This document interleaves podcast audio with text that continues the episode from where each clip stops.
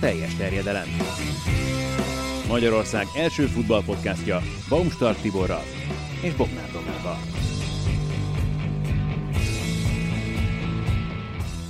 És ezúttal Szabó Pítet köszöntjük nagy szeretettel, a Spiller TV szakértőjét, illetve...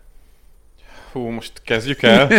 nem tudom már, nem tudom, a Sport 24-nek a szakírója, Igen, hát az. az Unibetnek a, a szakírója. Igazából tök mindegy, ennek, hogy fociról kell pofázni, meg írni, úgyhogy azzal általában meg, meg lehet engem találni mindenhol, szerencsére. És itt mind a kettőtöktől kérdezem, hogy hogy telt itt a szezon befejezése utáni néhány nap, mert azért kicsit ilyen vákumban vagyunk, még nincs Európa-bajnokság, már véget értek itt a, az igazán fontos mérkőzések a szezonból, viszont azért híreknek nem vagyunk hiány. Hát én úgy terveztem, hogy majd egy hétig minimum akkor picit kevesebb foci, aztán ez nem jött össze, rájöttem, hogy igazából az egy hétből az rámegy arra, hogy fel kell készülni az EB-re, tehát visszanézegetni meccseket, utána olvasni minden csapatnak, hogy nekem igazából ezzel telik minden. Hogyha a klubfocival igazából annyit nem is foglalkoztam, még itt a nagy edzőkeringővel sem, de hát nyilván ide nem jöhet felkészületlenül az ember, úgyhogy muszáj volt most erre is rátérni. Doma, a hosszú spanyol összefoglalón kívül oh, mivel telt még az idő? És nem szeretnék önpromót, de, de hát nagyon nem szeretnél, de azért. nagyon, jó lesz a, nagyon jó lesz az EB alatti vendéglistánk, mert nagyon jó, nagyon jó lesz a, az összes teljes terjedelem, úgyhogy csak ennyit akartam elmondani, iratkozzatok föl, nyomjátok a csengőt, vagy mit szoktak mondani még. Hát meg az öt, öt csillagot, öt csillagot szeretnénk kérni. De egyébként azért tudtál valamennyit pihenni, vagy, vagy focival? Nem, nem, nem, sőt aggódtam, hogy milyen hosszú lesz a nyári szünet, de aztán rájöttem, hogy az EB alatt azért bőven lesz. Lesz dolog. Igen, ugye ebbe a durva belegondolni, hogy most ugye a szezon és a BL döntőhöz képest még nem telt el két hét, aztán lemegy egy EB, és utána gyakorlatilag kevesebb, mint egy hónap is kezdődik a következő szezon. Úgyhogy... Sőt, hát ugye, hogyha megnézzük az Európai Konferencia Liga selejtezőket és a többit, akkor ott azért még kisebb a, a Kérlek. Az Audi kupát, meg a... Hát Amikor meg Ancelotti bejelentette, hogy egy héttel kevesebb lesz a felkészülés, akkor realizáltam, hogy basszus, ez már nekünk is Hát egyrészt, másrészt meg lesz egy olimpiai focitorna, ami szerintem elég izgalmasnak ígérkezik, de legalábbis ugye itt beszéltünk az U21-es EB-ről, hogy azt is nézted, nyilvánvalóan azért ennek is elég komoly sportértéke van szerintem, amikor 25 év alatti játékosok egy azért számottevő trófeáért küzdenek. Engem ugyan nem kérdeztetek, de én azért kevesebbet foglalkoztam focival itt az elmúlt időszakban, különböző építőipari segédmunkáim voltak, de azért persze próbáltam figyelni a, a híreket, azért meg mindenkitől ezúton is elnézést kérek, hogy nem válaszoltam semmire gyakorlatilag az elmúlt két hétben. Pedig Azt volt hittem egy... azért akarsz elnézést kérni, hogy nem voltál a spanyolba. Azért nem, mert az, az egyébként tényleg olyan lehet, meg olyan témákat érintettetek, amiben legfeljebb trollkodni tudtam volna. Túl sok uh, értelmeset hozzászólni a Cadizhoz, az Eibarhoz, vagy az Elcséhez nem feltétlenül sikerült volna. Na de akkor most már válaszolsz a rajongói levelekre is. Ö, ígérem, haladok velük, nem, nem rajongói, hanem csak ö, egyéb olyan kérdések, amik, amik esetleg fölmerülhettek jogosan. Például jelentkeztek a fantasy játéknak a győztesei, akiknek még nem válaszoltam semmit itt a Britannia kapcsán, de ezeket majd mindegyiket be fogom pótolni, ígérem. Ö, van egy fontos közlendőnk itt még mielőtt belemennénk a komolyabb témákba. Kvízjátékot indít a labdarúgó Európa bajnokság idején a pénziránytű alapítvány, a tipper.io oldalon a legjobb csapatok a magyar labdarúgó válogatott által aláírt hivatalos mérkőzés labdát kapják meg. Az EB alatt ebben a játékban megtippelhetik a mérkőzéseknek az eredményeit, pluszpontokért pedig lesz hetente ötöt kvíz, amit meg lehet válaszolni, és a győzteseknek jár majd ez a jutalom. Igen, mindenki szeret tippelni, főleg egy ilyen tud. alatt. Az, az a másik. Főleg nem, hogyha elvileg értünk hozzá, akkor nem tudunk tippelni. A pontos játékszabályt, meg ugye a teljes leírását a tipper.io per pénziránytű oldalon megtalálják. Nincsenek ékezetek, Doma. Pénziránytú. Na, sikerült. Ez nem, azt hittem, hogy kicsit jobban belebott ez, de még ezt az örömöt is elveszett tőlem. Viszont azt nem tudod, hogy itt olasz focival fogunk kezdeni. Volt egy olyan pillanat a szezon lefújásakor ennek az utószezonnak, amikor megvolt az esély annak, hogy 18, azaz 18 edzőváltás lesz a 20 olasz csapatnál. Ennyi nem lesz, ez most már egészen biztos, hiszen ugye Mihajlovicsnak, akinek a helye bizonytalannak tűnt Bolonyában, úgy tűnik, hogy, hogy megerősítették a pozícióját, meg azért néhány csapatnál azért nem valószínű, hogy lesz az a mozgás, amit terveztünk, de az élmezőnyre vonatkoztatva itt arról van szó, hogy lényegében csak a Milán az a csapat, amelyik nem vált edzőt, körülötte gyakorlatilag mindenki. De ugye ez nem csak Olaszországban trend most elve. Spanyolországban az volt a meglepő, hogy Kuman például maradt a pozíciójában, és ott nem volt egy pluszváltás. De hát ugye Németországban gyakorlatilag az összes élcsapat szintén edzőt váltott. A Premier League-ben is azért voltak szintén változások, elég komolyak, van, ahol még ugye most sem sikerült megtalálni az új edzőt, láss Tatanem. Egy érdekes dolog, hogy most ennek a jelenlegi helyzethez van köze, hogy egyszerűen minden csapatnál azt látták most jónak, hogy az eredmények tekintetében váltani kell. Nyilvánvalóan az igazság a, a kettő között van, és vannak csapatok, amelyek nyilván kényszerhelyzetben is voltak. Lásd például itt a, mondjuk az Everton, ahol pont nem számítottak arra, hogy nekik új edzőt kell majd keresni. Viszont büszkélkedhetnek azzal, hogy idén, vagy hát a következő szezonban a Barca és a Real edzője is egy ex-Everton menedzser lesz. Ebben nem gondoltam bele, de valóban így van. Igen, bukott Everton edzőknek a derbije lesz az El Clasico. Igen, itt ez az újratervezés ez kicsit itt megragadta a figyelmemet, mert én is úgy gondolom, hogy talán ez a járványidőszak és ez a másfél szezon, amit letudtunk, ez sarkalhatta arra a vezetőket, hogy egy kicsit újra filozofálják, újra gondolják azt, amit csapatépítésről, struktúraépítésről gondolnak, nem? Hát szerintem kicsit sokat gondolsz ezekről a klubvezetőkről, meg csapatvezetőkről. Nem, én legtöbb helyen pont azt látom, hogy megy a, a kapkodás, nem, hogy újra definiálni akarják, és erre szerintem a két legjobb példa az a két legnagyobb klub, amelyik ebbe belement, a Real Madrid, meg a, a Juventus, ahol ugye szintén két olyan edzőt neveztek, akik korábban már ugye irányították ezeket az együtteseket. Nyilván mindkettőnek különböző motivációk merültek föl. A Juventusnál szerintem az az érdekes, hogy a, amilyen munkát végzett Pirlo, és ahhoz képest a korábbi szezonokban hogyan játszott a Juventus szerintem például nagyon nagy különbségek nem voltak. Ugye a végén sikerült megnyerni az olasz kupát, sikerült becsúszni a négybe, de hogyha a mutatott játékot, meg a teljesítményt, meg akár a számokat nézzük, azért az a Juventus az elmúlt években is már Allegri utolsó szezonjában is így volt, a Szári idényében is most Pirlóval is, hát nem a, a szériá legjobb csapata volt, tehát szerintem például mindig a legjobb mutatója az XG különbség, ami megmutatja egyrészt, hogy te milyen minőségű helyzeteket alakítasz ki, és ellened milyen minőségű helyzeteket alakít ki az ellenfél.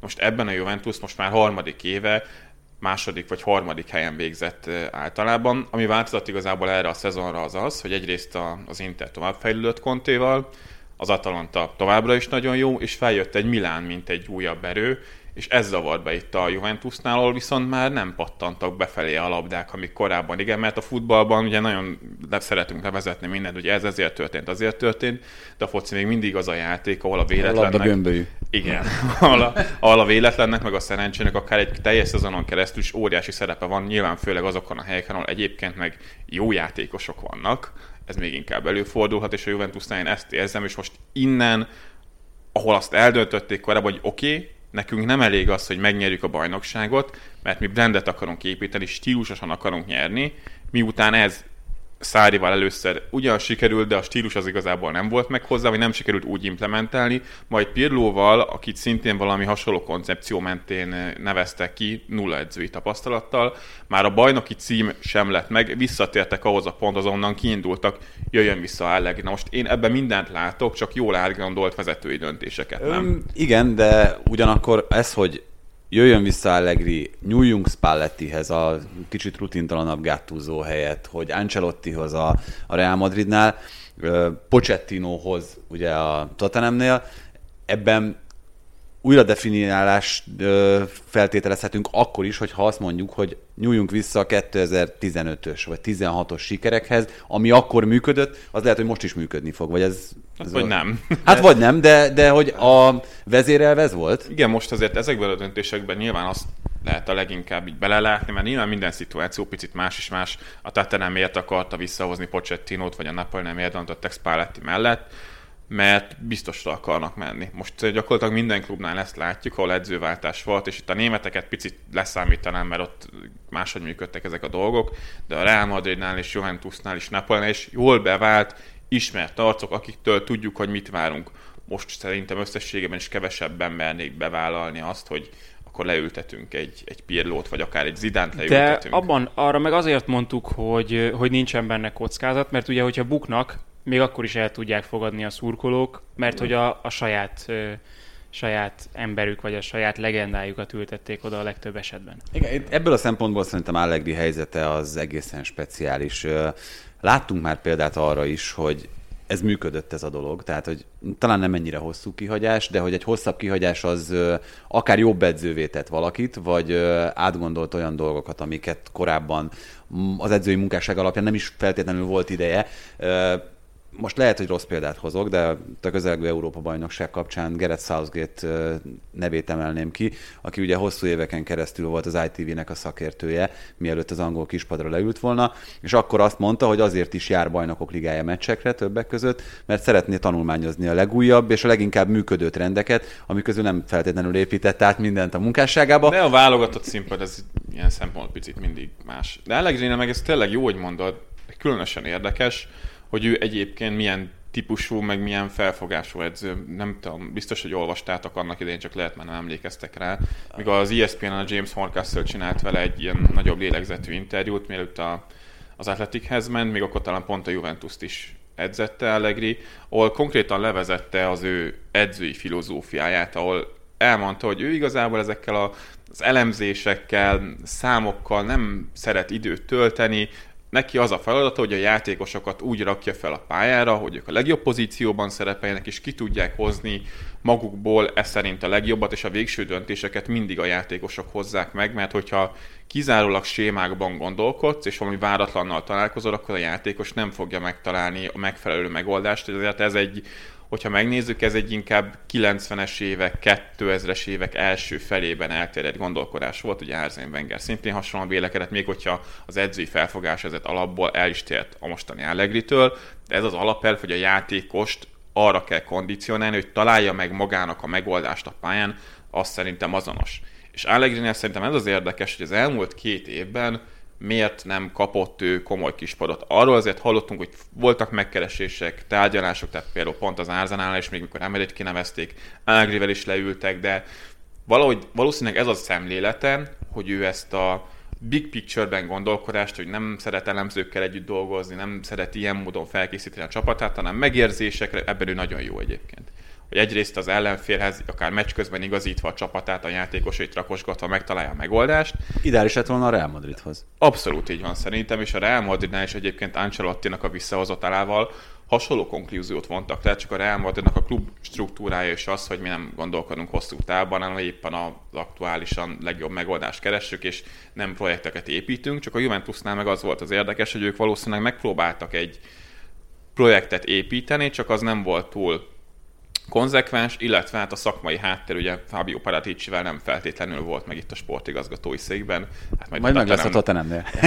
Nagyon remélem, hogy hasonlóan jó munkát fog végezni. no de uh, itt még egyetlen egy gondolat Allegrihez. El tudjátok, el tudjuk képzelni azt, hogy az az edző, aki lehet, hogy uh, ilyen intuitív gondolkodásmóddal, amit te is említettél, de még sehol nem bukott meg lényegében, mert ezt szerintem kijelenthetjük, hogy a Milános Ibrahimovics Tiago Silva eladás után az nem feltétlenül számított bukásnak, amit ott a csapat produkált. Ugye a Sassuolóval ért el az első sikereit, lényegében utána a Kájárinál is kihozta a maximumot a csapatból, úgyhogy ugye aranykispadot is kapott abban az évben. Utána a Milánnál, a Juventusnál azért mindig sikerült csúcsra járatni az adott társaságot. Szóval elképzelhető, hogy most először ez, ez egy kudarcra ítéltetett vállalkozás? Nem, tehát én abból ezt a kritikát ezt nem, nem Allegrinek meg az ő személyének szántam, hanem itt a, a klubvezetés gondolkodása alapján, meg hogy merre mutatnak a modern trendek. Allegri egy borzasztó jó edző, picit most már egy unortodox a megközelítése, de jól működik, tehát mindenhol jó csapatot csinált, tényleg a játékosokat a legjobb pozíciójukba tudta tenni, hát a Juventusnál is ezért elképesztően sok felállási formát, taktikai húzást láttunk tőle, amikről azt gondolnánk, hogy az ilyen modern tudom, laptop edzőknek a sajátja, pedig nem, csak ő másképpen dolgozik. Allegri szerintem az a kérdés, hogy Juventus kvázi benne van egy ilyen átmeneti állapotban. Még a régi magnak az egy része ott van, már elkezdtek fiatalabb, új játékosokat hozni, meg hoztak rossz döntéseket is az átigazási piacon, és ebben a, a sűrűben kell valahogy megtalálni a megoldást. Nekem Pirlónál például az egy ilyen kiemelkedően jó dolognak tűnt, hogy egy ilyen kicsit ilyen diszfunkcionális középpályából, ami Bentancurból, Rabióból, Arthurból ki tudott hozni, McKennyből ki tudott hozni valamit, ami bizonyos szinten működőképes. Most, hogy ezek a játékosok maguk között tudtak kialakítani egy olyan kémiát, hogy a, a jó tulajdonságai kompenzálják a másik, másik rossz tulajdonságait, az egy dolog, vagy Pirlo találta meg a jó megoldást, hogy kit lehet a legjobban használni. Nekem erre McKenny volt egyébként a legjobb példa, aki nem tud passzolni. Nyilván nem úgy értendő, mint hogy valaki nem tudja oldalugni 5 méterre a labdát. De a labdavezetés az erőssége. Igen, tehát védekezni nagyon tud, labdát szerezni nagyon tud, és amire Pirlo még nagyon jól használta, hogy tudjon a kapu elé érkezni, de nagyon passzjátékba nagyon nagy dolgokat nem fog tudni hozni, és Allegri is szerintem ez lesz a fontos, ebben mondjuk ő nagyon jó, hogy a játékosoknak megtalálja a helyét a pályán, és lehet, hogy ez például McKenny esetében a kispadon lesz. Kulusevski dörzsölheti a markát, én azt gondolom. Igen, ő például szerintem nagyon jó lesz Allegri alatt, kiézel sem hiszem, hogy vissza fog esni. Nyilván Quadrado az, aki ebben a Pirlo rendszerben, hogy ez sokszor ez a nagyon steril pozíciós játék állt föl, felállt védelem, amikor Quadrado megcsinálta, azt én aztán bevágta középre, abból aztán majd lett valami, hát, vagy nem. Miközben Quadradónak négy helyen játszva Allegri-nél mindig majdnem volt helye a csapatban. Igen, csak nem lesz az a stabil helye valószínűleg, mint Pirlónál, vagy nem ugyanaz a szerepköre lesz. De Allegri szerintem ebben jó, csak a Juventusnál ilyen picit ilyen egy helyben toporgást érzek ezzel kapcsolatban. Valószínűleg egyébként meg, meg fogják nyerni a bajnokságot. Főleg itt az Internél kialakult helyzet miatt, el kell adniuk játékosokat, és mondjuk a Milán keretében sem érzem azt feltétlenül, hogy ők megnyerhetik a bajnokságot, és mindenhol itt az edzőváltások miatt nincs olyan stabil környezet, a Juventusnak viszont a keretében, meg azért most már a kispadon és a know megvan ahhoz, hogy megnyerjék mondjuk a bajnokságot, csak az mennyire számít megint sikernek.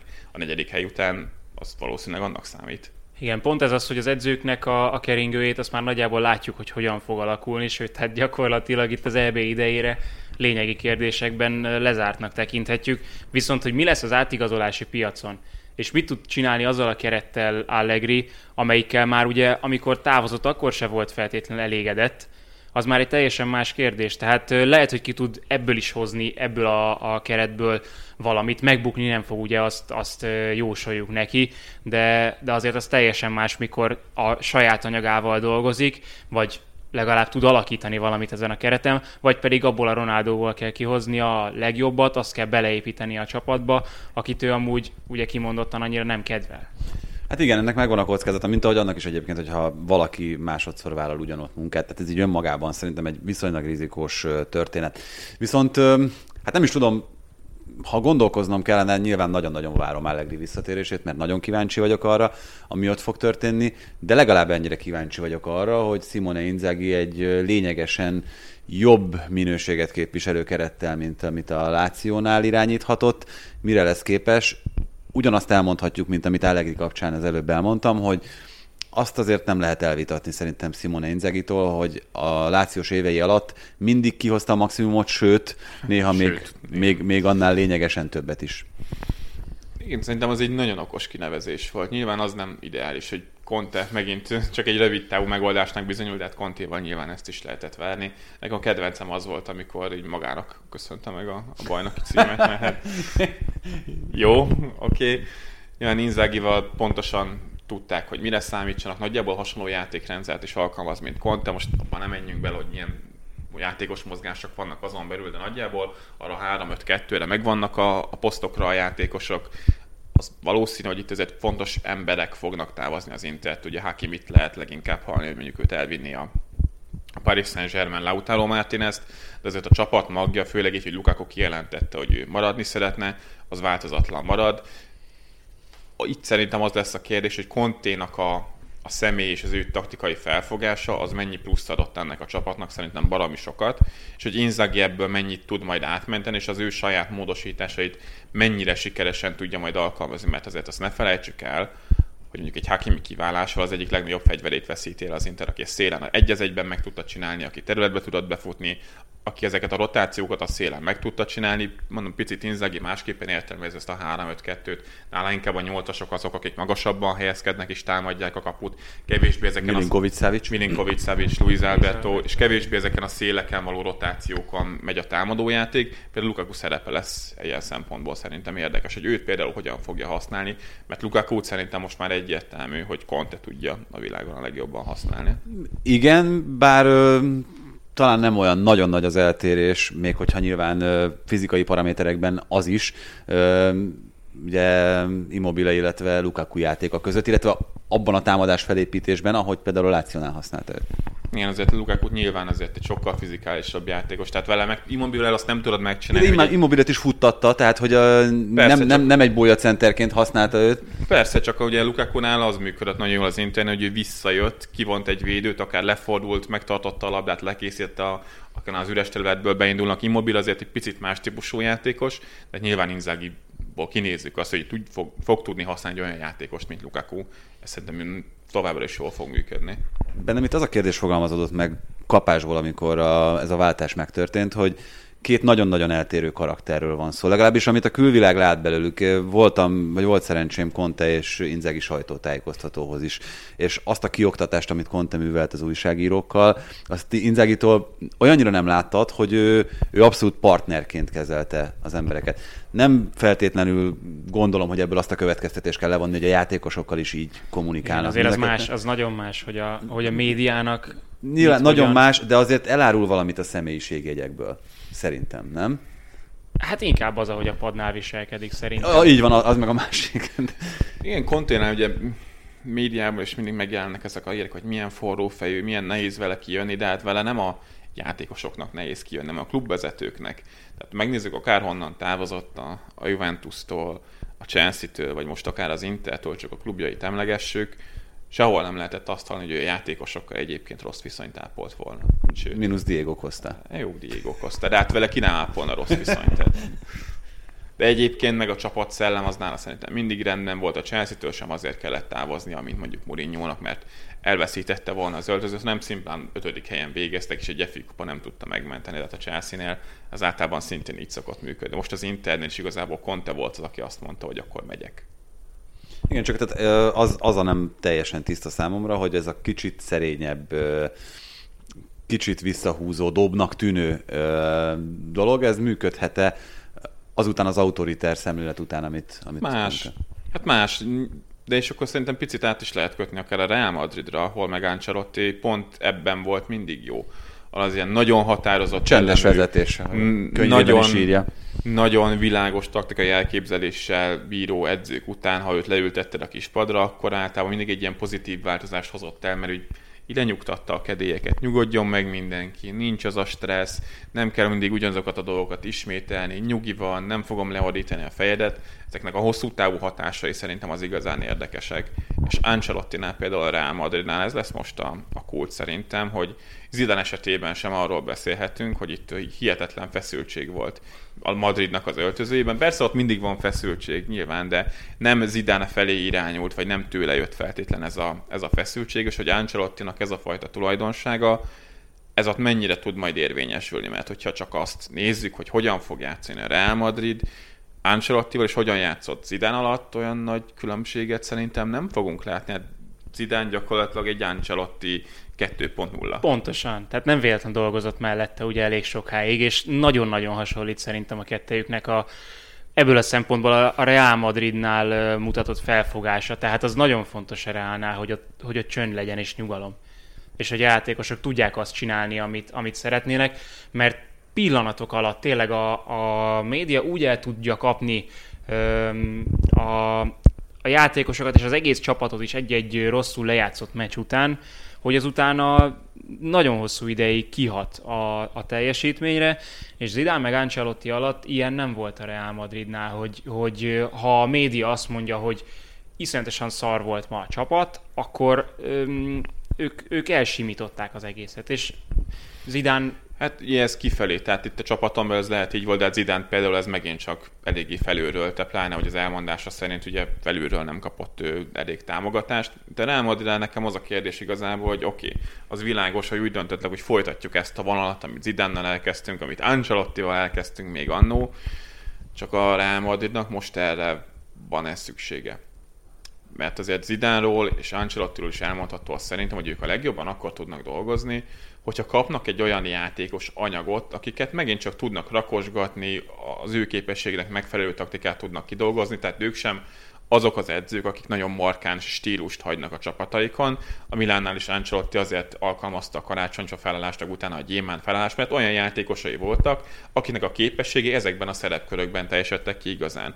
Utána a Real Madridnál... Gyémánt, majd karácsonyfa. Gyémánt, majd karácsonyfa, bocsánat. A Real Madridnál, utána, amikor BL-t nyert a Ancelottival, akkor szintén Dimáriának a szerepkör, hogy hogyan kompenzálja a szélen Ronaldót védekezésben, de labdával pedig a középpályát hogy tudja alakítani. Ez Dimáriának a játékahoz tökéletesen illik de nincs az a nagyon merev rendszer, amit ezek az edzők alkalmaznak. Plusz ugye a keretet kéne felfrissíteni a Reálnál, tehát ez az, amit... Erre, pontosan de, de erre akartam Nem állnak rendelkezésre azok a fiatalok, akik egyébként ö, megoldhatnák ezeket a problémákat? Pont ö, ebben a spanyol műsorban, amiben beszéltetek, hogy mind a Barcelonánál, mind a Real Madridnál meg lenne a potenciál talán, azokban az ifjú játékosokban, akik már esetleg... De Zidane nem használta annyit őket, Így mint, van, mint de, Kuban, tehát de ő csak, ő csak állnak. kényszerből. Az a kérdés, hogy, hogy a kölcsönből visszaérkezőkkel mit kezd Zidane inkább, szerintem. Zidane ugye ez volt a gond. Vagy Ancelotti, igen. Zidane ez volt a gond, hogy mindig visszanyújt azokhoz, akiben legjobban bízott. Igen, Fede Valverde kárára, hogyha kellett, Ödegor, hogyha éppen úgy volt, akkor, akkor mehetett ahova. Ancelotti ezért ilyen szempontból szerintem egy rugalmasabb figura. Tehát nála még jobban el tudom képzelni, mondjuk egy Ödegort beépít a, a csapatába, és szerintem be is kell, mert azért 35 évesen Modric már ne játsza végig a szezont. Ne játsza végig, bár amikor játszott, akkor egészen persze, szenzációs volt. Ö, nem akarom negatívan megközelíteni ezt a témát, mert Ancelottiról van szó egyrészt, ö, másrészt pedig... Majd megközelítem egy negatívan helyetted. Jó, mi romlott el a legutóbbi két állomás helyen Ancelottinak? Tudunk egy ö, ilyen nagyon általános, egyértelmű választ adni erre, vagy vagy, vagy, vagy nagyon bele kell menni a részletekbe ahhoz, hogy ezt lássuk? Hát most nyilván nekem az Everton itt a legfrissebb emlék, úgyhogy inkább arról beszélnék. Ott szerintem kijöttek ezek az is dolgok, hogy jó helyre rakom a játékosokat, ha azok a játékosok megvannak. Ha pedig nincsen, akkor nyilván azzal főz, ami van, és az Evertonnak a játéka, hát az utóbbi mondjuk öt hónapban az nem volt. Tehát nem volt igazából játéka, mert mire épült az egész? James Rodriguezre. De azt akartam mondani, hogy nem volt meg a játékos hozzá, tehát nyilvánvalóan James Rodriguez előtte Alán hiányzott, Dukuré itt a végén szintén. Igen, csak tehát... az Evertonnál is miből állt a csapatépítés Ancelottival, hogy ott nem, nem tudom miben gondolkodtak, hogy akkor ez egy hosszú távú projekt lesz. nem, nem ők lehet, lehet, hogy abban gondolkoztak. Nem lehet, de hogyha abban gondolkoztak, akkor miért 30 éves játékosokat hozunk el? Alánt, James Rodriguez, akikről azért tudjuk, hogy Alánnak ugyan korábban annyira nem, csak az utóbbi szezonjában, de James Rodrigueznek már korábban is bőven voltak gondjai a sérülésekkel. Most ancelotti az öröksége az az Evertonnál, hogy hozott két játékost, akit hosszú távon már nem lehet használni, magas fizetését, és még ő is lelépett. Tehát onnantól kezdve az Everton azt határozta meg, hogy beálltak bunkerezni gyakorlatilag szégyentelenül, és a hazai meccseiket ezért nem tudták megnyerni, mert Hamas nélkül nem volt egy jól felépített támadójátékuk. Egy-egy meccseken, és ami Ancelottinak szintén a sajátja, ez nagyon jól tudott működni, mert jól fel tudta húzni az ellenfélre a csapata játékát, de nagyon markáns alapjátékot akár támadás felépítésben, akár a támadó harmadban, én ezen az Evertonon nem láttam, csak ezt az ilyen tinkerelést, hogy jó, akkor ez az ellenfél, akkor ezt csináljuk, akkor öt védő, akkor Coleman most védekezésben visszahúzódik ötödik védőnek, egyébként szélsőt játszik. Ebben jó Ancelotti, csak a Real Madridnál is, meddig akarják még azt húzni, hogy meg akarjuk úszni a csapatépítést. Mert Ancelotti, Zidane, és erre akartam kitérni pont az előbb, hogy akkor működnek jól, amikor neki kurva jó játékosaik vannak. Igen, de meg, meg kell úszni ezt a vagy hát szóval nagyon fontos a csapatépítés, akkor amikor most a jelenlegi állományt megnézed, és akkor ezt még kiegészíted azokkal a fiatalokkal, akik egyébként ott vannak, és, és, és lehetőségként azért folyamatosan jelen vannak, és netán érkezik egy Mbappé, akkor... Ne, optimista. Nem, csak most csak egy, felvetettem egy olyan, olyan kérdést, ami, ami szerintem elodázhatja ezt a, ezt a dolgot, De még akár több évre is. Azár, hogyha, hogyha ép és, és játszik. Tehát, hogy itt most arról van szó, hogy ha két évre biztosítod a, az eredményességet, azokkal a játékosokkal, akik ott vannak, akik egyébként biztosíthatják neked azt az eredményességet, akkor ez nem feltétlenül egy rossz döntés, Jó, meg egy okay, rossz házasság. Ez a Real Madrid filozófia, ez a mindig két években gondolkodunk. De, Ebből de a szempontból Ancelotti teljesen illik bele, csak gondoljunk abba bele, hogy a Real Madridnak a státusza az pontosan ott van-e, mint mondjuk volt tíz évvel ezelőtt, és nem csak a, a, a klub státuszra gondolok, hanem az anyagi státuszra Jó, de, is. De lehet, hogy nekem rövid a memóriám. Mondjatok már egy olyan időszakot, amikor a Real Madrid építkezett. Ahogy nem volt. Most De most egy olyan, pont egy olyan idő. Jó. De most pont egy olyan Bernabeu. időszakot élünk, ahol lehet, hogy erre a csapatok rá vannak kényszerítve, és a Real Madridnak sincs most olyan kiemelt státusza, mint mondjuk mondom volt 10 évvel, 20 évvel ezelőtt. A Real Madrid szerintem ebben a pillanatban nem vonzóbb célpont egy játékos számára, mint a Manchester City Próbáld vagy meg a ezt Chelsea. Florentinónak itt szemtől szembe elmondani. Próbáld meg azt elmondani Florentinónak, hogy ne haragudj Florentino, egy sportigazgatót esetleg szerinted mi lesz rá a válasza? Hát volt már, vagy próbálkozott már ilyennel. Egészen Mourinhoig működött ez. Igen, mindig, mindig belegondolok, hogy az a Florentino Perez, aki így próbálja építeni a Real Madridot, akarta megmenteni a futballt. Tehát így, oké. Okay.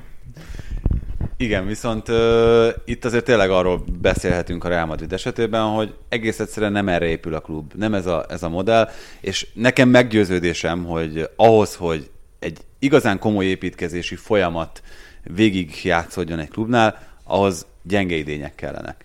Tehát ahhoz visszaesés szükséges, úgy, ahogy az történt egyébként a Juventusnál egy időben, úgy, ahogy az történt a Milánnál, teljesen véletlenül olasz példák jutottak eszembe, de, de, de egyébként úgy, ahogy ez egyébként megtörtént a Manchester City-nél, tehát ez a dinasztia, amelyik hozta ezt az öt bajnoki címet, kisebb-nagyobb változásokkal, most már nagyobbakkal természetesen, mert gyakorlatilag kiment teljesen Agueroval az a, az a generáció, az méről tudott építkezni.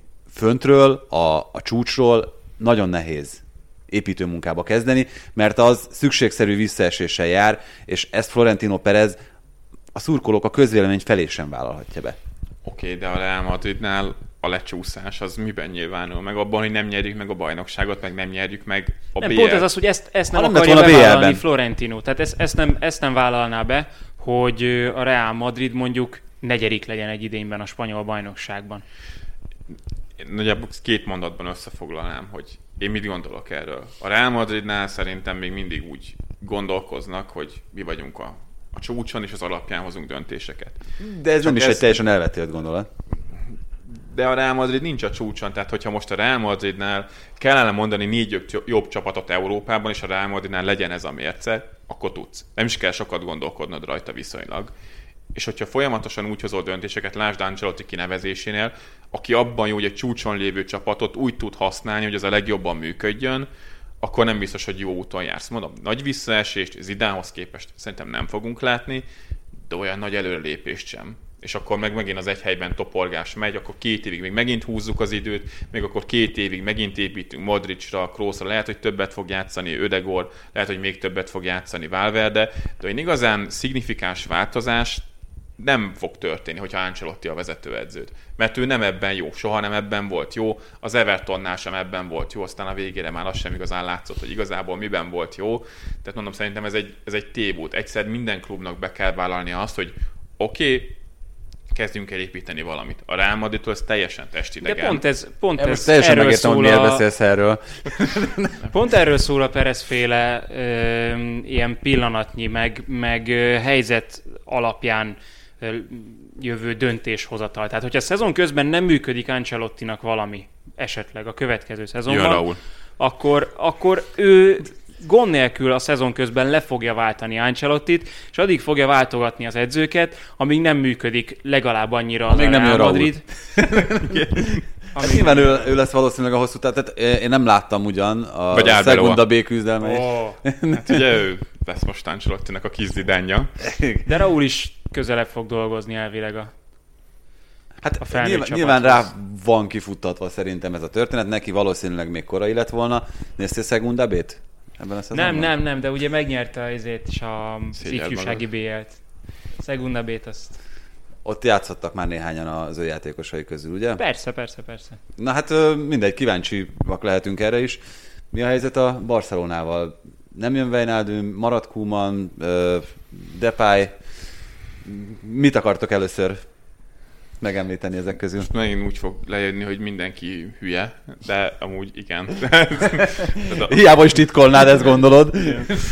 Hogy a Barcelonánál megint én azt nem látom, hogy bármiféle tudatos csapatépítés zajlana. Nyilván ott is az anyagi körülmények miatt azért meg van kötve a kezük, de hát, hogy ész nélkül próbálnak leigazolni mindenkit, akinek Na, lejárt a ezt mondjátok meg nekem, bocsánat, most kicsit a Barcelonától el- elrugaszkodva, így az egészet átfogóan nézve, hogyha olyan szerződéseket kötnek játékosokkal, edzőkkel, hogy a, a kifutása előtt, tehát a szerződés lejárta előtt menesztés vagy távozás esetén elképesztő prémiumokról van szó, akkor egy ilyen Covid helyzet idején hogy fér bele az a folyamatos edző és játékos keringő, amit most látunk? Jó a kérdés, nagyon Hogy, kicsi a, hogy nem kicsi szólod a... a, pénzügyi vezető, hogy figyelj, lehet, hogy kirúgod, és akkor valamivel jobb lesz, hogy változik a, a csapatban. De a... a futballklubok alapvetően nem racionálisan működnek. Így van, meg hát hogyha a racionális szemszögből nézzük ezt az egészet, Aguero szerződtetése nem járt pénzmozgással papíron, viszont az ő fizetésének a kitermelését, hogyha itt Még a úgy is, hogy következő... belement, hogy csökkentsék a fizetést. Így van, de még azzal együtt is, ez nyilvánvalóan hosszú távon egy olyan lépés, itt pont egyszer szerintem Pete veled számoltuk ki, hogy, hogy Bélnek uh-huh. a keresete, Igen. az gyakorlatilag kettő szezonra vetítve ilyen 40 valahány millió euró, amiből akkor- már azért egy elég derékjátékos Amiről leszel. egész évben beszélünk, az, hogy milyen pénzügyi gonddal küzdenek a csapatok, az európai top csapatok, akkor az gyakorlatilag fölösleges erről beszélni, mert csak játszanak a számokkal. Így van, tehát ide-oda tologatjuk.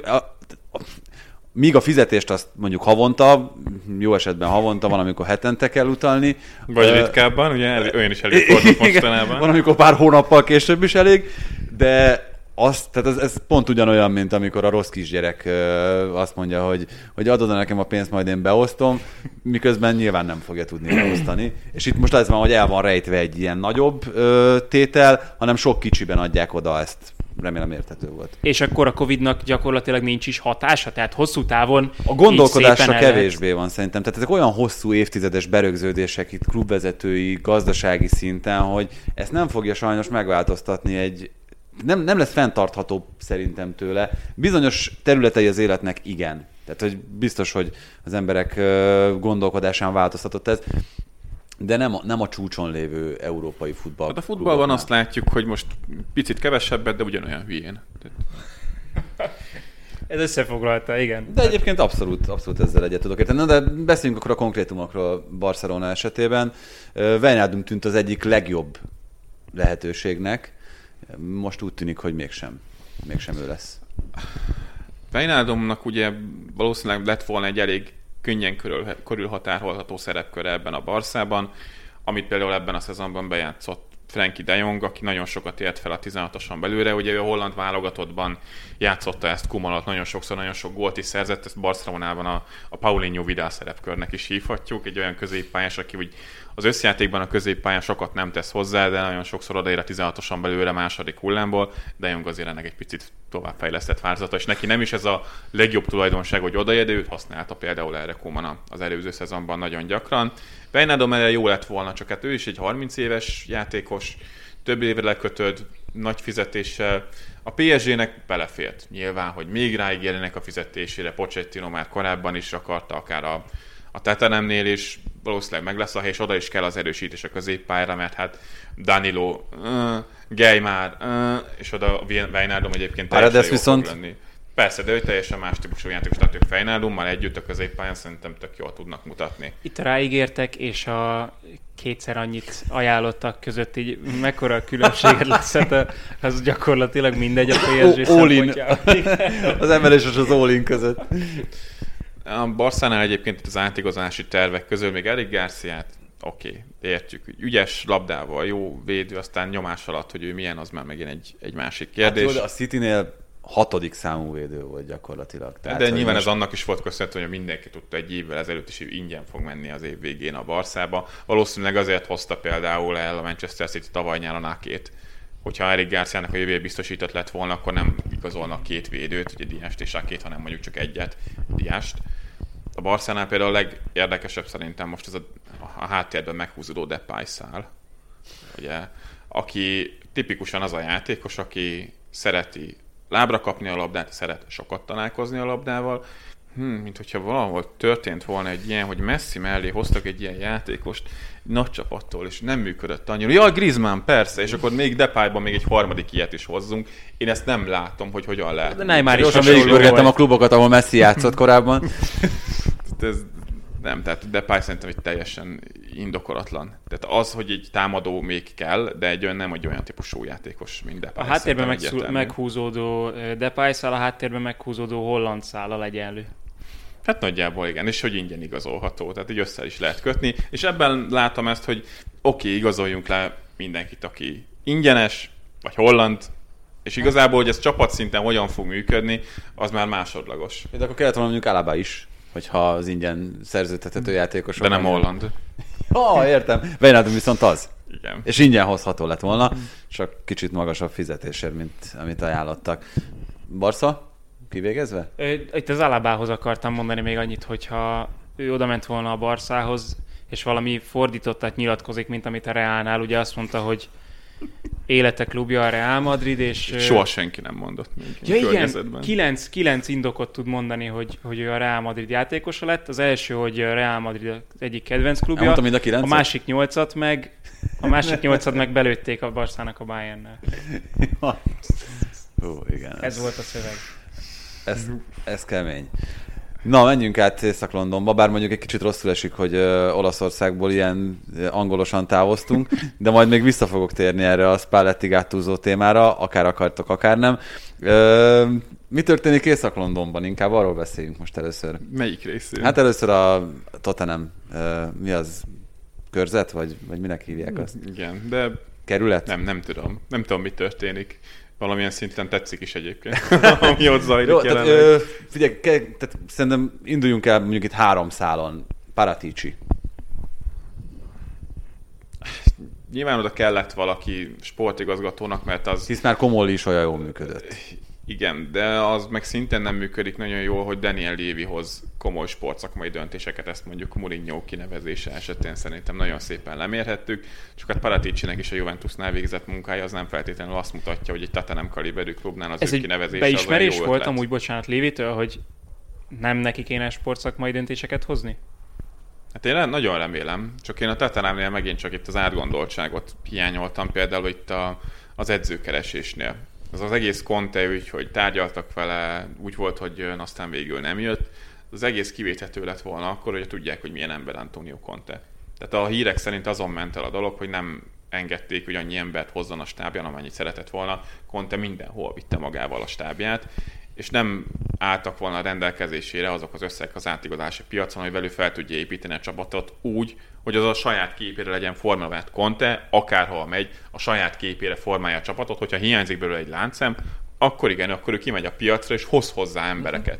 Móziszt, Youngot, ha kell. De nem kell, hogy ezek jó játékosok, vagy kiemelkedők legyenek. Padoit. Az ő rendszerébe teljesen jól illeszkedjenek, és azt mindenhol megcsinálta. Hogyha egy csapat erre nem hajlandó, és nem játszik Conte keze alá feltétel nélkül, akkor minek ül levele tárgyalni? Ezt, ha én tudom Contéról, akkor a Tatanemnél Líviék miért nem tudják róla? Na de várjál, most itt még Paraticinél annyiban maradjunk szerintem, és ez egy nagyon érdekes aspektus, hogy a Juventusnál végzett munkáját, hogyha meg akarjuk ítélni, ugye Márottának ő volt az egyik jobb keze, mellette tanulta ki a szakmát, mondta ő. Ő nem rossz, nem rossz tanár, meg nem rossz mentor, hiszen a világ egyik legjobb sportigazgatója, csapatépítője, de, és itt jön a nagyon fontos de, hogy azért ugyanúgy, mint az edzőknél is, akár egy játékosnál is beszélhetünk bizonyos karakterekről. Moncsi alig, ha lenne jó egy Real Madridnál. Ugyanígy mondjuk Luis Campos is egy érdekes választás ilyen szempontból, de mindegy, tehát hogy ne veszünk itt el a részletekben. De Paratici nem tudom, hogy mennyire a saját filozófiáját követte akkor, amikor nála elkezdődött a Juventusnak a galaktizálódása. Tehát ugye ez Andrea Agnellinek volt elvileg az álma, hogy ő csak végrehajtó volt ebben a történetben, vagy akár eszmei szerző, ezt nem fogjuk valószínűleg soha megtudni, de hogyha eszmei szerző is volt, akkor a Tottenhamhez a legkevésbé illeszkedik. Igen, de tényleg ez a jó kérdés, hogy mennyire tudta a saját elképzeléseit megvalósítani. Bármi is történt, nem nézett ki jól. És a Tatanemnél valóban ez egy lúcri, de hát reménykedjünk abban, hogy Daniel Levy-vel ezt megbeszélték, meg valahogy egy klub koncepció, amit követni kell itt szintén. De a háttérben tényleg ilyen szinten mi nem látunk bele, tehát hogy jól fog elsülni, csak először meg azt kéne megtalálni, hogy akkor kiüljön a kispadon a következő szezonban, mert hogy Conte kiesett, és így valahogy elkezdtek elfogyni még a Pochettino. nevek. Nem? Pochettino most már így, Rebro főleg a ugye. Wijnaldum eset után valószínűleg nem. Febrov ugye aláírt most már Szaúd-Arábiába. Igen. Igen. Akik meg még Vagy vonz... az akik pedig vonzó nevek lehetnének még a Tottenham padjára, mint például Graham Potter, szerződés köti hosszú távon, tehát őt még ki is kéne vásárolni.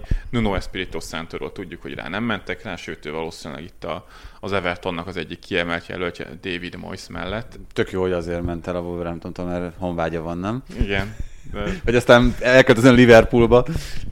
Hát Rafa Benitez ugye ott él még mindig Liverpoolban, posztolt is a napokban arról, az milyen érdekes dolog lenne, hogyha az Everton kinevezni egyébként, és szerintem hogy tök jó döntés lenne. De nem vissza szeretnék térni tényleg Észak-Londonba, hogy előbb ennek kéne eldőlnie, mert valószínűleg ezen fog múlni egy csomó olyan dolog, ami a következő szezon meg ezt a nyarat meghatározza. Lást Kén jövőjét, jövőjét, aki ugye nem nyilatkozta le, vagy nem jelezte azt, hogy ő távozni szeretne, de nem hosszabbította még meg a szerződését. És hát amíg nem tudod, hogy kinek kell csapatot építeni Paratici esetében, addig az ő munkája sem teljesen világos, hogy mit is kell De legalább csinálnia. először jött a sportigazgató, és aztán az edző nem fordítva. Hát, de még az szerintem nem lett volna annyira baj, hogy egy olyan edzőt hozol, akinek van egy világos elképzelés, akkor egy sportigazgató utólag is tud azzal dolgozni.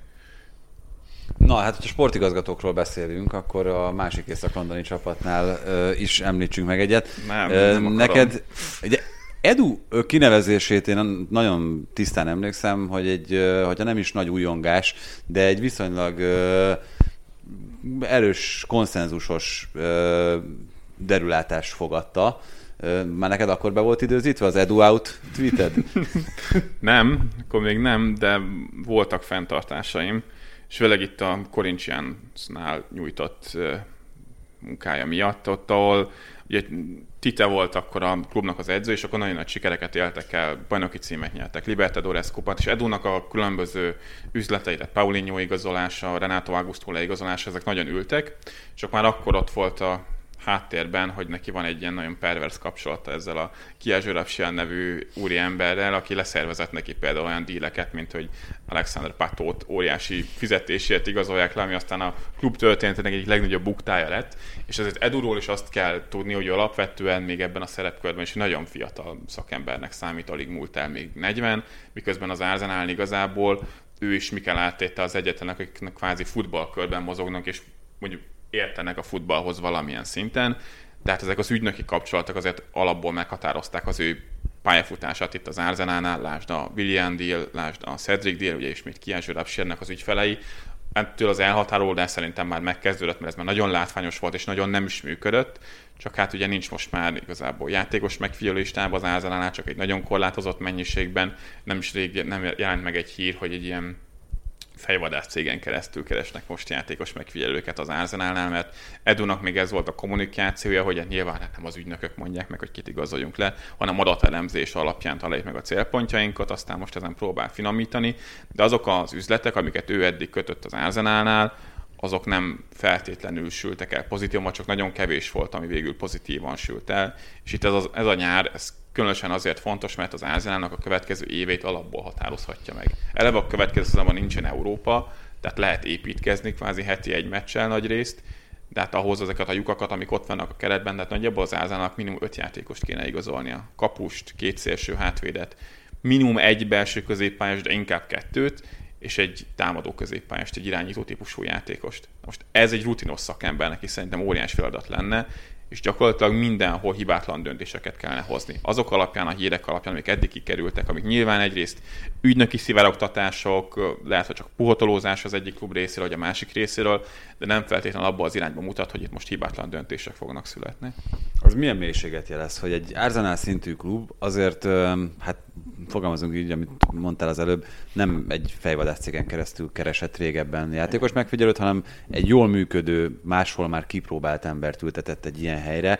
Ö, Ugyanez az érzésem játékosok, akár edzők kapcsán is, itt az Arsenal viszonylatában, hogy nincs azon a polcon jelen pillanatban az Arsenal, hogy ezt megtehetné. Hogy azt mondja, hogy igen, mondjuk itt a Leicesternél van egy ilyen jól működő rendszer, akkor én sokkal nagyobb vagyok, úgyhogy ide nekem a Leicesternek a scoutját. És abszolút, ugye ez ugye megtörtént még egy pár évvel ezelőtt, pont a Leszter bajnoki cím után van. sikerült még onnan elhozni emberkéket, de igen, nyilván az egy jól működő rendszer kéne, amire lehet építeni, csak az az Arsenalnál jelenleg nincsen meg. És ha már a Lesztert nézzük, onnan játékos se fog tudni igazolni, mert jelenleg nincs annyi, potenciál. Annyi pénz, meg pénze sincs annyi az Arsenalnak. Itt a, a Buendia eset volt, hogy ez érdekes, ugye most már az Aston hivatalosan be is jelentett, hogy leigazolták Buendiát, hogyha jól emlékszem, akkor 35 millió font plusz különféle bónuszokkal megy ez 40 ez fölé. távozását jelenti? Szerintem igen, főleg így, hogy a Pros leigazolását is eléggé rebesgették, szerintem itt már a Grealish pénzt költik ők nagy részt, egy Aston Villától azért ekkora kiadásokat másképp nem tudok elképzelni, egyébként arra meg egy tökéletes, tehát célről, célről induló kreatív játékos, aki jól cselez, jól pressinggel, sok helyzet alakít ki, annyi gólt nem lő, mint Grealish, de ő sem úgy kezdett, hogy nagyon sok gólt lőtt, ez az előző szezonban jött be nála még akár pluszban tökéletes fit, csak az Arsenalnak is Boendia szerintem egy tökéletes fit lett volna. Lehet, hogy jobban kellett volna vele sakkozni, mint mondjuk Ödegorral kéne, csak hát Ödegorral nekem igazából az volt a gondom, hogy egy nagyon ügyes, labdabiztos játékos, aki jól juttatja a labdát veszélyes pozíciókba, de az utolsó passzokat már annyira hatékonyan nem osztja ki. És a Real Sociedadban is pontosan ugyanezt játszotta, hogy eljutatta a támadó harmadba, veszélyes pozícióba a labdát, az utolsó labdákat már nem ő osztotta ki. Az Ázának viszont pont egy olyan játékos kéne, aki az utolsó labdákat osztja ki nagyon nagy mennyiségben, és ebben jó Buendia.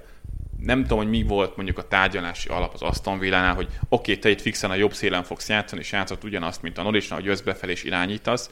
Az Ázanálnál viszont Buendia valószínűleg itt a jobb oldali félterületbe lett volna leragasztva, ami meg lehet, hogy neki nem is feküdt volna annyira, de típusra, mint játékos, az Árzelának egy, inkább egy ilyen emberre van szüksége, mint Ödegorra, azon túl, hogy egyébként ő is egy baromi jó játékos, ezért arról lehet hallani, hogy még mindig ő a fő kiszemelt, bár én nagyon nagy realitását ennek nem látom. Ez főleg úgy, hogy valószínű Buendia sokkal inkább érezte a biztos játékperceket az Aston Villánál.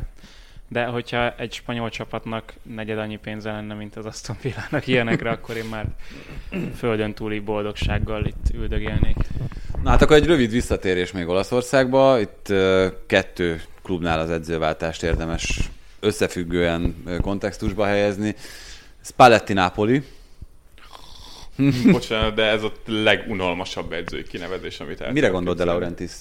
Amikor ez egyébként szerintem jól működő és innovatívnak tűnő de egyébként mondjuk Spallettiból sem hiányzott az innováció. 15 évvel ezelőtt. Tehát azért tudjuk, hogy ezen a, a futball az elmúlt 15 évben többet változott, mint az azt megelőző 30 évben összesen. És aki 15 évvel ezelőtt jó meg innovatív edzőnek tűnt, azért ma már kicsit inkább ilyen idejét múltnak. És Spallettinől is én ezt érzem, hogy az Interét is, amikor BL-be vezette őket hosszú idő után először, hát az egy szerintem egy borzasztó volt nézni azt a csapatot, ami igazából abból állt, hogy Kandréva évelgette be középre Icardinek a labdát, amiből jöttek az eredmények, csak hát emellett lehet, hogy már picit tovább haladtunk. És a Napoleonál is, és gattuso kapcsolatban meg mindenhol azt érzem, hogy nem becsülték meg eléggé az ő munkáját. Jó, most az utolsó fordulóban lemaradtak a BR-ről, de hát játékban ez a Napoli a szezon nagy részében bőven volt elég jó ahhoz, hogy valahogy odaérjen a, a BL helyekre, és ebből a Napoliból lehet, hogy többet ebben a pillanatban, ebben a mezőnyben kihozni nagyon nehéz. Ezért például a Fiorentinánál egy nagyon jó választásnak tartom Gattuso-t, hogyha ott megkapja végre a bizalmat, akkor Így van. A kérdés az, hogy a Fiorentina elég jó választás a Gattuso-nak.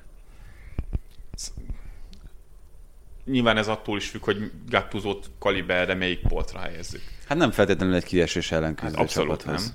De az viszont tény, hogy egy olyan edző, aki a nagyobb nevű kluboknál nem kapta meg a bizalmat, bármennyire is jó teljesítményt nyújtott, egy ilyen klubot fel tud annyira emelni, hogy akár a saját ázsióját is még feljebb tolja, és akár még kapjon egy ilyen lehetőséget, de akár azt is el tudom képzelni, hogy a Fiorentinából csinál egy-két évenből egy olyan csapatot, amely rendszeresen ott lesz, akár az európai kupaindulásért küzdő helyek környékén. Ki tudja, hogy kapott egyáltalán másik ajánlatot? Tehát... Nem nagyon lehet elképzelni most, hogy, hogy ennél sokkal magasabb ban jegyzett És egy ilyen edzőkeringő közben, hogyha azt mondod a Fiorentinának, hogy még várok egy jobb ajánlatra, de hívjatok újra július közepén, akkor már nem ah, Akkor lemaradtál, az... igen, lemaradtál. A, hát ugye itt mondjuk egy százszóló jöhetett volna a számításba, csak hogyha Fiorentina és százszóló hát, között kell mérlegelni, akkor nyilván azt is mérlegelni kell, hogy melyik a nagyobb presztízs. És lehet, hogy a százszólónál sokkal jobb szakmai munka folyt. Nem Na, lehet egészen viszont biztos. megnézném a százszólók is, hogy ilyen. Az egyébként egy nagyon érdekes, meg egy izgalmas projekt lenne. Meglátjuk. Most itt a féle szolgálati közleményként szeretném elmondani, hogy mi az Európa-bajnoksággal nem szeretnénk úgy foglalkozni, mint ahogy azt rengeteg helyen teszik majd, és nagy örömünkre, mert szerintem mi is ezekből fogunk informálódni, de nem fogunk olyan sűrűséggel műsorokat készíteni, hogy minden eseményt feldolgozzunk, vagy akár elébe menjünk a, az eseményeknek.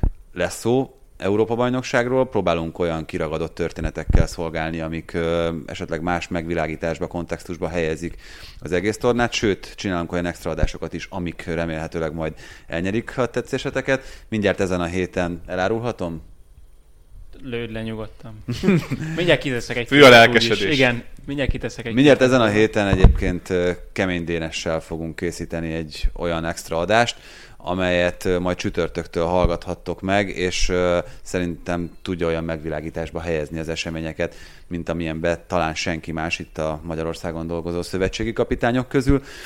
Viszont arra kérlek, Pete, hogy ha most ki kéne emelned... mondd, hogy ne nem, semmiképpen nem. Hogyha ki kéne emelned kettő vagy három dolgot, hogy mit vársz leginkább, vagy mire vagy leginkább kíváncsi erről az Európa-bajnokságról, akkor mit említenél? Akár csapat, akár játékos szinten, akár sztoriban, vagy taktikailag. Az a baj, hogy egy, egy Európa-bajnokság, vagy akár világbajnokság is ilyen szempontból azért közelében sincsen egy, egy BL-nek, vagy akár egy bajnoki szezonnak. Azért egy ilyen tornát általában az jellemez, hogy kinek van jól működő, de nem túl bonyolított játékrendszere, és a ren- rendelkezésre álló játékosokból ki tudja kihozni a maximumot. Egyébként igen, pont ezt várom, hogy ki lesz az, aki mondjuk ettől picit el fog térni, ki az, aki Franciaország. mást fog húzni. Hát, na, hát tőlük pont nem azt várjuk, ugye, de Samnál szerintem, hogy nagyon forradalmit fog húzni. Most az, hogy átváltanak Gyémán felállásra, az annyira szerintem tőlük nem egy nagy vasszíz, de az, de igen, valami, valami különlegeset, hogy valaki húzzon valami más, valami meglepőt, amivel még egy... Egy ilyen szezon után lehet két hét felkészüléssel meglepőt De ez igazából minden, minden nagy torna előtt így van. És mindig van azért egy-két nem, különleges nem csapat. ennyire sűrű. Mondjuk egy világbajnokságon emlékszünk, akár 2010-ben Chile-re, hogy ők mennyire üdítőek voltak. Jó, hát nyilván a kispadon ott ült egy Marcelo Bielsa, de hát én például nagyon sokat várok az olasz válogatottól, Mancini szerintem bár klub szinten nem egy kiemelkedő edző, de ezen a szinten a válogatott szövetségi kapitányok szintjén szerintem egy nagyon jó választás volt, és jól is működik vele az olasz csapat. A másik pedig az, hogy ki fog a legnagyobbat bukni. Nekem ugye két igazán nagy jelöltem is van erre, közel is vannak egymáshoz, én a holland és a belga válogatott esetében Azt hiszem a németek Én is a németre gondoltam, hogy azt fogod de az a mondani. 2018-as VB után lehet, hogy nem lenne annyira meglepő itt lővet ismerően. Az is egy érdekes dolog lesz, hogy lő mennyire tud ezekből az egyéniségekből jól működő taktikát összeállítani és csapatként működtetni őket, mert az elmúlt években szerintem pont ez nem működött a németeknél. Hát meg ez, amit múltkor beszéltünk, hogy Thomas Müller visszakerülése nem egy olyan törésnek a az összeragasztani kívánása, ami már egyébként nem feltétlenül ragasztható össze? De szerintem ez a mentsük, ami menthető típusú döntés volt Hummels meg Müllernek a visszahívása lővtől, de hát igazából már a német szövetségtől sem értettem azt, hogy itt a spanyolok elleni 6-0, meg az Észak-Macedónia elleni égés után miért gondolták ki ötletnek, hogy még ennek az EB-nek neki kell futni Joachim Lővvel, mikor Hansi Flick már akkor így két kézzel jelentkezett, hogy én szívesen. Hát de meg az lett volna egy szép sztori szerintem, hogyha most ez így összeáll ez a tandem még legalább erre az ebére, és akkor egy ilyen simább átmenet lehetett volna. Doma? Hát ezzel most már gyakorlatilag tippeltünk, hogy Németország nem feltétlenül lesz esélyes vagy továbbjutó, Úgy, úgyhogy ilyenkor az szokott lenni, hogy Úgyhogy valószínűleg igen, százszázalékosan fogják megnyerni a csoportkört. Én is a, a meglepetéseket várom. Tehát az, hogy pont az izgat az egészben, hogy, hogy nagyon nem tudom, hogy mi lesz, vagy nagyon nem tudjuk, hogy mi lesz, és amiről egyébként Dénessel beszélgettünk már ma, hogy, hogy egy ilyen szezon után, amikor ennyire túl voltak terhelve a játékosok, és egy ilyen levegőváltozás lesz, hogy nem csak, hogy a nemzeti csapathoz mentek, nem csak, hozzá- nem csak hogy a társak is társak változnak, hanem össze-vissza fog utazgatni még mindenki Európában, Szentpétervártól Sevilláig, csak talán az angolok maradnak otthon ö, Londonban, így, így hogyan fog alakulni ez az egész, és milyen hatással lesz rájuk. Biztos, hogy megint, ahogyan a világversenyeken lesz tízezer olyan sztori, meg olyan meglepetés, amire nem számítunk, ezek, ezek izgatnak. Igazából, meg nyilván a, a spanyol válogatott, hogy az Hogy fog kijöhetnek a kinézni karanténból. kezdő. A, igen, igen, igen, az, az az első. Hát engem még a magyar válogatott is érdekel, de, de amúgy, amúgy a másik az nyilvánvalóan az olasz. Kezdem én, és akkor még egyetlen egy kört csinálunk ebben. Tipp. Egy, nem, mondja, ja, hagyjál már, nem fogunk tippelni.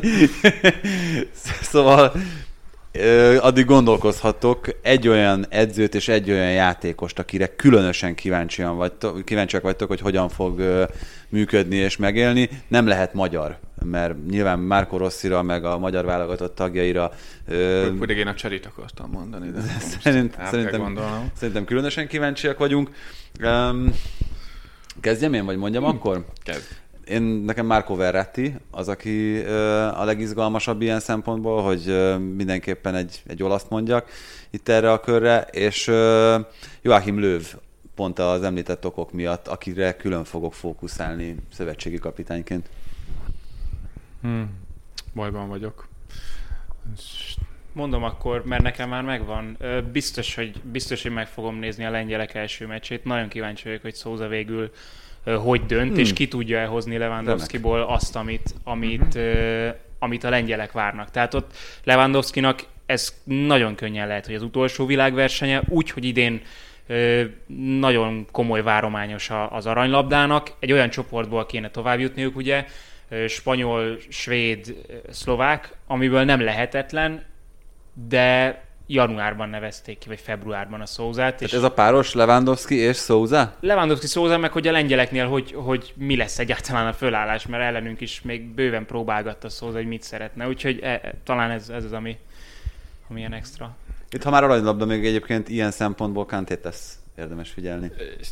Én ne haragudjatok, de engem szerintem felháborít, a, ami Kantéval kapcsolatban történik itt az elmúlt hetekben, ahogy mindenféle év csapatában látom felbukkanni a nevét, hogy ilyen zseniális szezonja volt. Igen, BL egyenes és kieséses szakasznak a végén nagyszerű meccsei voltak, csak hát a szezon az picit többből áll szerintem, mint mondjuk 4-5 meccsből, úgyhogy Kanténak az ilyen overhype-ot érzek nála kialakulni, de nyilván az, hogyha van még egy jó francia szereplés az elbén, az erősen meg fogja tolni az És ha van egy olasz szereplés, akkor Zsorzsinyó is aranylabda várományos?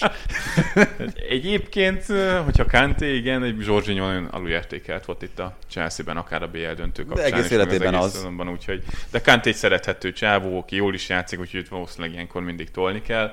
De akkor mondok én is, hogy mit várok, és itt inkább olyat mondok, akikre, akiknél nagyobb bizonytalanság a spanyol válogatott ahol azért Luis Enrique hozott elég érdekes döntéseket a keret összeállításánál, és itt az előző felkészülési mérkőzésen például Marcos Llorentével jobb hátvédként számolt, és hogy hogyan fog összeállni ez a csapat úgy, hogy működőképes legyen. Majd amikor Sarabia bekerül a kezdőbe, akkor fogtok nagyokat nézni. Akkor Igen, nagyokat. mert igen. azért ebben a keretben bár nem annyira nívós, mint mondjuk a, a világbajnokságot, meg Európa bajnokságokat nyerő spanyol válogatott, de van benne bőven anyag.